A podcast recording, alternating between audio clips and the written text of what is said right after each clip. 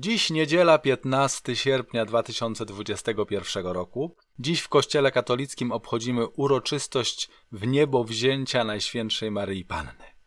To jest projekt Owca, a to jest nasza seria Bóg Mówi, w której rozważamy czytania na niedzielę i większe święta. Rozważamy Boże Słowo, staramy się w Bożym Słowie zobaczyć to, co Bóg mówi do nas dzisiaj. A uwierzcie mi, mówi i to dzisiaj mówi wielkie i wspaniałe rzeczy. Żeby w ogóle zacząć, należałoby się zastanowić nad źródłem tej dzisiejszej uroczystości. Wierzymy w Kościele katolickim, że Maria, mama Jezusa, nie umarła w sposób zwyczajny, nie umarła tak jak umierają wszyscy ludzie, tylko została wzięta do nieba, taka jak była, cała, z ciałem, z duszą, znikła, nie ma grobu Maryi nie wyczytujemy tego bezpośrednio z Pisma Świętego. Jej historia opisana w Bożym Słowie kończy się na tym, że uczestniczy ona w zesłaniu Ducha Świętego. Jest razem ze wszystkimi apostołami, uczniami Pana Jezusa i kobietami i przyjmuje ze wszystkimi Ducha Świętego. Jeszcze mocniej niż miała, jeszcze bardziej niż miała. A miała go w sposób szczególny, ale do tego wrócimy za chwilkę. Więc nie mamy bezpośredniego zapisu w Bożym Słowie, że takie wydarzenie miało miejsce, jak wzięcie do nieba, ale Boże Słowo opisuje dwie takie postacie i pośrednio mówi o trzeciej. Możemy przeczytać historię Enocha na samym początku Księgi Rodzaju, która mówi o tym, że Enoch bardzo podobał się Bogu i znikł, bo Bóg go wziął. Znamy też historię proroka Eliasza, którego w wichrze i w trąbie powietrznej i w ogniu Bóg wziął na rydwanie do nieba. Nie mamy grobu ani jednego, ani drugiego. I znamy też historię Mojżesza. Nie ma bezpośredniego zapisu, że Mojżesz został wzięty do nieba, ale nie ma też grobu Mojżesza. I niektórzy Żydzi wierzą w to, i są takie pozabiblijne zapisy, które mówią o tym, że Mojżesz, tak jak Enoch i tak jak Eliasz, został wzięty do nieba. I może nie bez powodu w momencie przemienienia na górze Tabor przy Panu Jezusie pojawiają się właśnie i Mojżesz, i Eliasz. I na tej podstawie wierzymy, że ponieważ Maryja jako szczególnie wybrana i szczególnie obdarzona przez Boga też w ten sposób została wzięta do nieba. Mamy też zapisy ludzi z tamtego czasu i pewną tradycję ustną, która była podawana, która właśnie mówi o takim rodzaju śmierci Maryi. A to, że Maryja była szczególnie wybrana przez Boga i jest szczególnie wybrana przez Boga i w sposób najpełniejszy odpowiedziała na Boże wezwanie i w sposób na, najpełniejszy zaufała Bogu, no to jest bezsprzeczne. Bo kto tak przyjął Ducha Świętego, który z ludzi tak mocno otworzył się na działanie Ducha Świętego, żeby w nim począł się Bóg? I Słowo Boże dzisiejsze właśnie o tym nam opowiada. Ale nie tylko. Posłuchajmy. Pierwsze dzisiejsze czytanie pochodzi z księgi Apokalipsy świętego Jana. Strasznej księgi Apokalipsy, która jak się okazuje nie jest aż tak straszna. Samo słowo apokalipsa nie jest polskim słowem. Nie ma takiego słowa w języku polskim jak apokalipsa. Znaczy, myśmy sobie zrobili z tego słowa katastrofę, zagładę, ale to nie jest księga zagłady. Słowo apokalipsa to jest greckie słowo, które wymawiamy po polsku, a w Grece ono ma znaczenie i w Grece ono oznacza objawienie. Jest to księga objawienia. Jest to księga, przez którą Bóg objawia Janowi, a przez Jana nam, w pewnych znakach i symbolach, to, co będzie się działo, jak będzie wyglądało niebo, jak wygląda liturgia w niebie, jak wygląda historia ludzkości i jak ona się zakończy.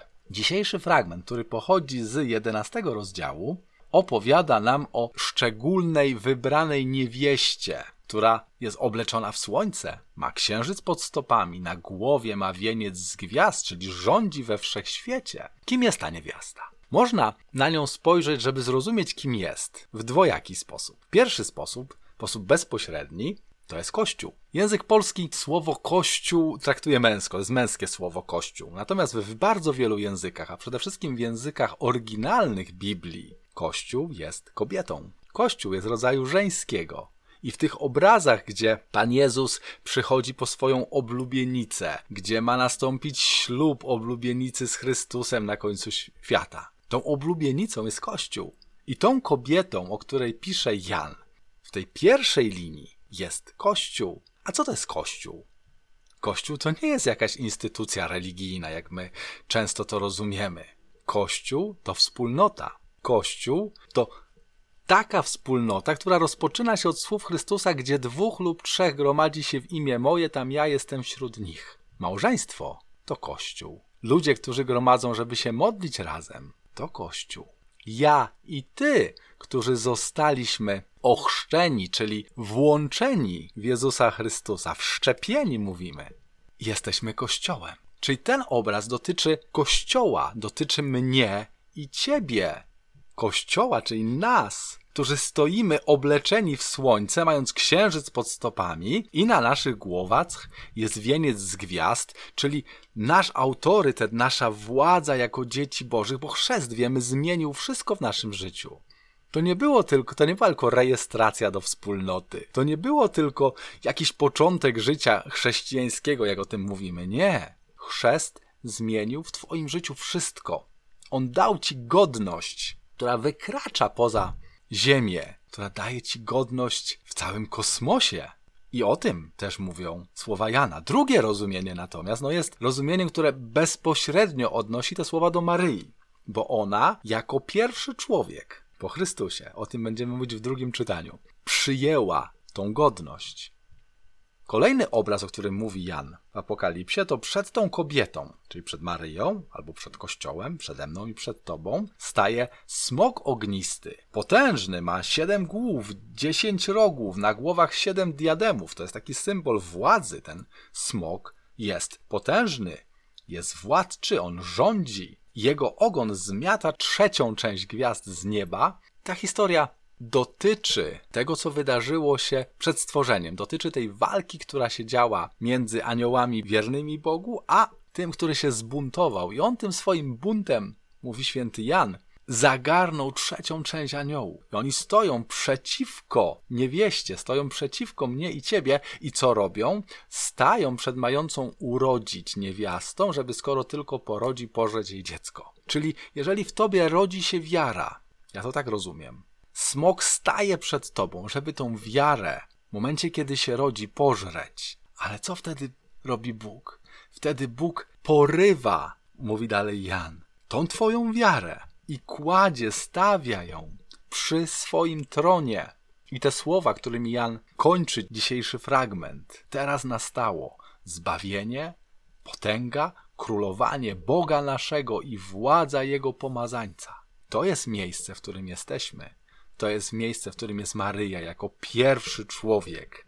I to jest miejsce, w którym jesteś ty i ja. Bóg opiekuje się tobą, Bóg cię prowadzi. Twoja wiara jest odpowiedzią na Boże wezwanie. Nikt nie może wierzyć w Boga, jeżeli Bóg go sam do siebie nie porwie, nie pociągnie. O tym mówiliśmy w zeszłym tygodniu. I ta nadzieja na zbawienie, czyli na ratunek, na potęgę, królowanie i władzę Boga w Twoim życiu, jeżeli tylko mu na to pozwolisz, jeżeli tylko otworzysz się, jeżeli tylko zaufasz Bogu, że on to może zrobić i zgodzisz się, bo Twoja wolność jest szalenie dla Boga ważna i Bóg nigdy nie pogwałci Twojej wolności.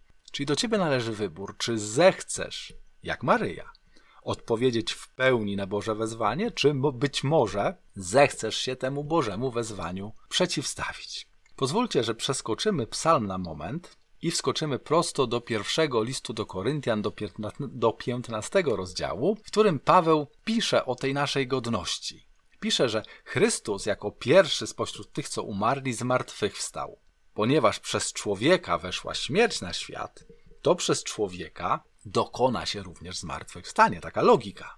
Pan Jezus zmartwychwstał, umarł i zmartwychwstał jako człowiek. Bo wiemy, Pan Jezus był w stu procentach Bogiem, ale od momentu poczęcia był też w stu procentach człowiekiem. Tam nie było 50 na 50. Nie, to był stoprocentowy człowiek i jako człowiek umarł, jako człowiek zmartwychwstał. I Paweł pisze, że jak w Adamie wszyscy umierają, tak też w nowym Adamie, w Chrystusie, wszyscy będą ożywieni i każdy według własnej kolejności. Chrystus jako pierwszy, potem ci, co należą do Chrystusa w czasie Jego przyjścia. Maryja należała do Chrystusa.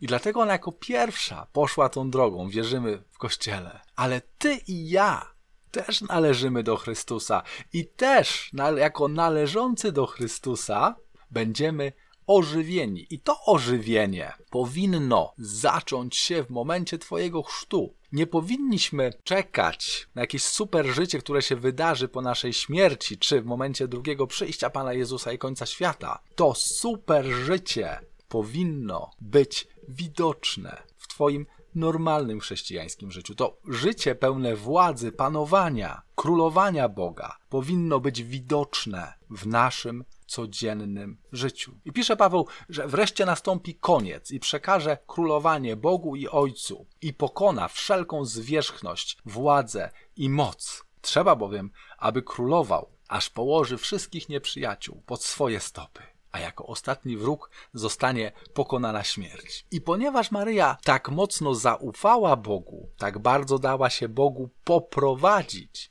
właściwie w pełni, tam nie było w niej wątpliwości, nie było w niej niedoskonałości, a nawet jeśli były, to było to wszystko zalane zaufaniem do Boga. Dlatego Bóg mógł wziąć ją do siebie. Bóg mógł pokonać śmierć w jej życiu. I też Bóg ma moc pokonania śmierci w Twoim życiu.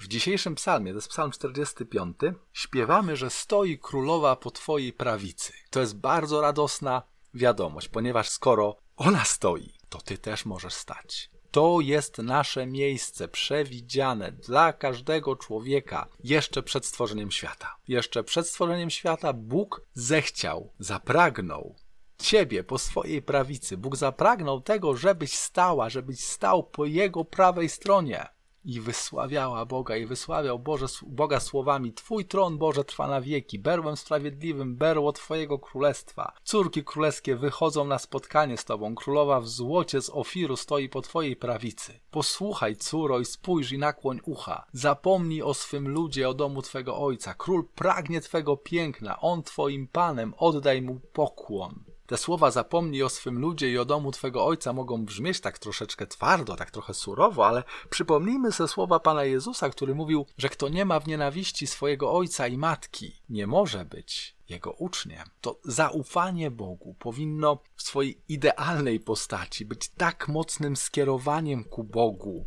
i daniem Jemu pierwszeństwa we wszystkim, żebyś nawet mamy i taty, męża, żony nie stawiała, nie stawiał przed Bogiem.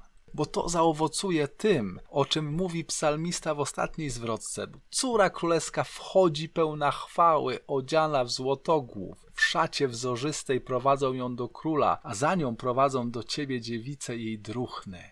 To jest obraz tego, jak będziesz wkraczać do sali tronowej, w której siedzi Bóg. To jest obraz tego, co się wydarzy w niebie, kiedy tam pójdziesz. Bóg tak na ciebie patrzy, Bóg tak ciebie widzi, Bóg tak ciebie pragnie. Teraz tylko pytanie, czy ty też tak pragniesz? Dzisiejsza Ewangelia pochodzi z samego początku Ewangelii według świętego Łukasza. Wiemy z Pisma Świętego, że Łukasz spędził dużo czasu ze świętym Pawłem, ale wiemy też, że w swoich poszukiwaniach prawdy o Panu Jezusie i wiadomości o Panu Jezusie, spędził dużo czasu z Maryją. I Maryja opowiedziała mu historie, których e, nie opowiedziała nikomu. I to jest jedna z tych historii, która dzieje się tuż po tym, jak Archanioł Gabriel oświadcza jej wspaniałą wiadomość. I ona godzi się na tą wiadomość. Godzi się na to, żeby przyjąć Ducha Świętego tak mocno, żeby zostać mamą Boga. I chwilę później, dowiadując się, że jej ciocia Elżbieta jest w ciąży w szóstym miesiącu, biegnie szybko, chyba ze 150 kilometrów, do jej domu w górach. Dzisiejsza Ewangelia mówi o momencie spotkania tych dwóch napełnionych Bogiem kobiet, tych dwóch kobiet, które doświadczyły cudu, który przekracza ludzkie pojęcie o niebo. I co się dzieje? Maryja wchodzi i tylko zaczyna mówić szalom Elżbieto, bądź pozdrowiona ciociu, pozdrawiam ciebie. Duch Święty, który wypełnia Maryję, wypełnia również Elżbietę. I Elżbieta pod wpływem Ducha Świętego, który się wylał z Maryi, Maryja była tak pełna Ducha Świętego, niektórzy mówią brzydko, że przeciekała. Wylał się, ulał się Duch Święty z Maryi na Elżbietę i Elżbieta zaczyna prorokować. Elżbieta pod wpływem Ducha Świętego wypowiada słowa, których nie słyszała i nie miała prawa znać. Mówi o rzeczywistości, o której wie tylko Maryja. Jakby potwierdza w Maryi to, że to, co ona usłyszała od anioła, nie było zmyślone, że to wydarzyło się naprawdę. Mówi: Ty jesteś błogosławiona między niewiastami, i błogosławiony jest owoc Twojego łona, czyli Ty jesteś błogosławiona, Ty jesteś najszczęśliwsza ze wszystkich kobiet, a ten, który, którego nosisz pod swoim sercem, jest błogosławiony. Błogosławiony to jest jedno z imion Boga.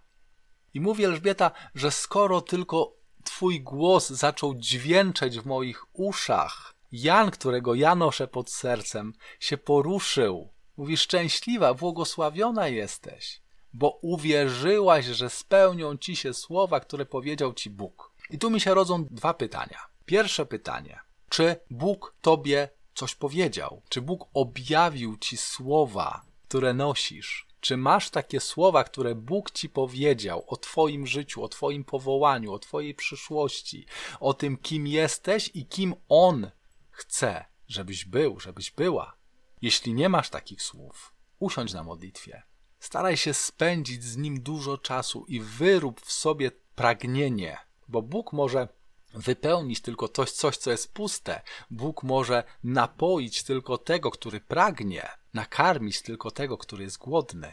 Czy siądź z głodem na modlitwie i słuchaj, Bóg ci powie. Ale jeśli masz takie słowa, które Bóg ci powiedział już, jeżeli Bóg cokolwiek powiedział do Twojego życia, o Twoim życiu, jakie jest Twoje odniesienie do tych słów? Co robisz z tymi słowami? Czy wierzysz, że one się spełnią? Czy traktujesz je jako takie dobre życzenia, żeby o fajnie byłoby, gdyby tak było, mm, jakby było miło, gdyby Bóg faktycznie wypełnił to, co powiedział? Bo tylko jeśli staniesz w miejscu pewności, bo wiara jest pewnością tego, że to, co Bóg mówi, jest prawdziwe, i tylko wtedy będziesz mógł być błogosławiony, będziesz mogła być błogosławiona, a błogosławiony, powtarza, znaczy szczęśliwy, czyli źródłem szczęścia w Twoim życiu jest wiara, że to, co Bóg powiedział na modlitwie Tobie, lub że to, co powiedział w swoim słowie, jest prawdą i że to się spełni w Twoim życiu. I na to wszystko Maryja, pełna Ducha Świętego, zaczyna wielbić Boga słowami: Wielbi dusza moja Pana i raduje się duch mój w Bogu moim Zbawcy. To, co ja bardzo lubię w tym hymnie, to to, że on w stu procentach jest zbudowany ze słów z Biblii. On w stu procentach jest Bożym Słowem. Maryja jest tak napełniona Duchem Świętym, że słowa, które wypowiada, są Bożymi słowami, że nie mówi niczego od siebie, że mówi to, co jest Bożym Słowem. To wszystko dzieje się jeszcze w Starym Testamencie. To wszystko dzieje się jeszcze przed wydarzeniami paschalnymi, przed męką, śmiercią i zmartwychwstaniem Pana Jezusa. To wszystko dzieje się jeszcze w starej rzeczywistości. Już czerpie z nowej, ale dzieje się w starej. My urodziliśmy się i żyjemy w rzeczywistości nowej, gdzie to, czego doświadczyła Maryja, powinno być naszym codziennym doświadczeniem. Nasze spotkania ze znajomymi, z przyjaciółmi, z rodziną powinny być takim wylewaniem się Ducha Świętego, że nasze rozmowy powinny być wypełnione Bożym Słowem. Ja nie wiem, czy Maryja studiowała Biblię, czy ona uczyła się Pisma Świętego, czy te wszystkie słowa są słowami, które usłyszała w synagodze, czy są to słowa, które Duch Święty objawił jej w tym momencie. Pomyśl nad tym. Pomyśl, jak Twoje życie wiary wygląda, a jak może wyglądać, do czego Bóg wzywa Cię. Popatrz na Maryję jako na wzór. Raz z nadzieją, że to, co jej się wydarzy, może i powinno zacząć wydarzać się w Tobie, i po drugie, jako wyzwanie, że miejsce wiary, w którym ona jest, powinno być wzorem, na który my, jako osoby wierzące, powinniśmy się otworzyć, a Bóg zacznie działać w naszym życiu cuda, o jakich sobie nie marzymy nawet, jakich sobie w ogóle nie potrafimy wyobrazić, bo Bóg cały czas robi rzeczy nowe. Bóg cały czas chce robić nowe rzeczy, chce prowadzić Ciebie dzisiaj, 15 sierpnia 2021 roku do nowości, do nowego objawienia. Chce prowadzić Ciebie w to miejsce, do którego chce zaprowadzić swój Kościół. to miejsce spotkania, to miejsce po swojej prawej stronie. Pomyśl nad tym dzisiaj. A ja Ci życzę cudownej, błogosławionej niedzieli i mam nadzieję, do usłyszenia za tydzień. Dziękuję Ci bardzo za to, że dotrwałeś aż do teraz i wysłuchałeś całego nagrania. Zapraszam ponownie za tydzień. A w międzyczasie polecam polubienie i udostępnienie swoim znajomym naszej strony facebookowej Projekt Owca, jak również subskrybowanie naszego kanału na YouTubie Projekt Owca TV. Życzę Ci wszystkiego dobrego, wielu łask Bożych, błogosławieństwa Bożego i ogromu mocy Ducha Świętego w życiu Twoim i Twoich najbliższych.